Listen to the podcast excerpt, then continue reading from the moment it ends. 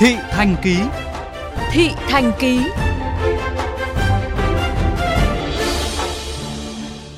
Là người sở hữu kỷ lục người tạo hình bằng vỏ trứng nhiều nhất Việt Nam, ông Nguyễn Thành Tâm, 70 tuổi, ngụ quận Gò Vấp, thành phố Hồ Chí Minh, vẫn miệt mài tạo tác để trình làng nhiều tác phẩm độc đáo.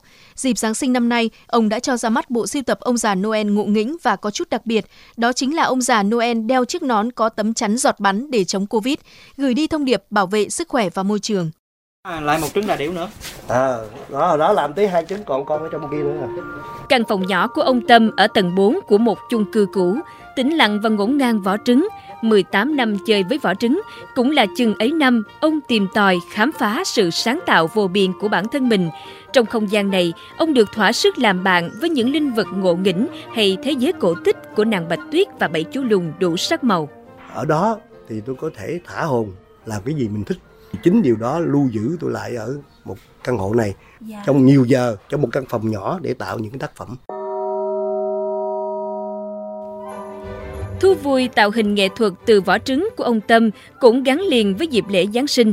18 năm trước, ông đã tạo tác ra ông già Noel bằng vỏ trứng gà để minh họa cho tiết dạy tiếng Anh cho học sinh lớp 8 thêm sinh động. Ông già Noel đầu tiên đó vẫn được ông trưng bày nâng niu trong tủ kính.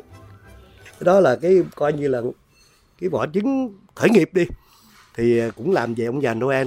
Thì lúc đó thì chỉ làm đơn sơ thôi, tại vì lúc đó mình chưa có ờ, nhìn hình ảnh gì nhiều, mình chỉ nhớ cái gì mình đã học, hay là nhớ gì mình đã nhìn trong sách vở, rồi mình làm lại.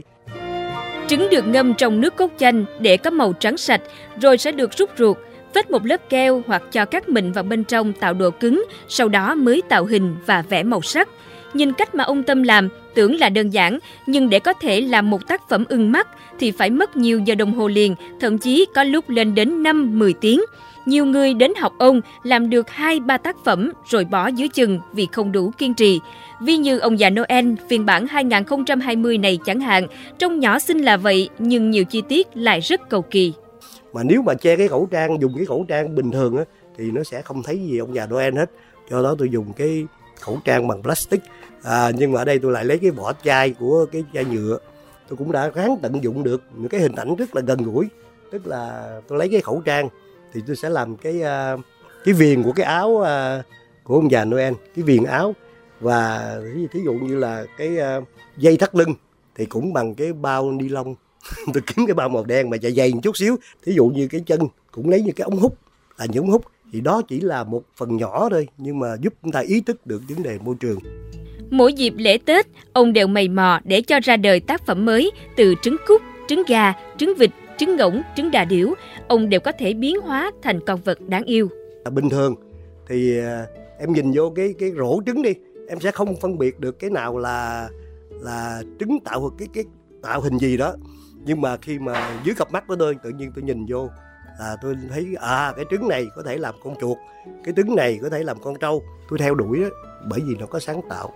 Và xong khi làm xong đã có có có, có sự vui.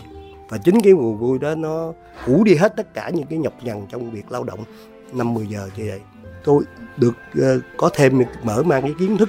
Mà cái hiểu biết đó nó không phải là trong cái khung cảnh nhỏ của cái vỏ trứng không. Thú chơi công phu là vậy nhưng ông Tâm không bán tác phẩm của mình bởi ông lo ngại mọi người vẫn chưa thực sự đánh giá đúng giá trị của một tác phẩm được làm thủ công. Một cái sản phẩm mà làm thì rất là tốn công. Mà bây giờ bán giá đắt thì không ai mua.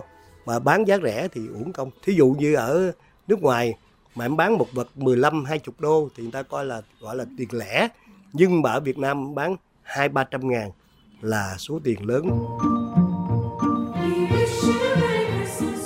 Ông Tâm mong muốn trong tương lai gần sẽ mở phòng trưng bày cho hơn 1.000 đứa con tinh thần của mình và ấp ủ dự định đưa chúng đi du ngoạn thế giới để mọi người biết đến sự sáng tạo và trí tuệ của người Việt.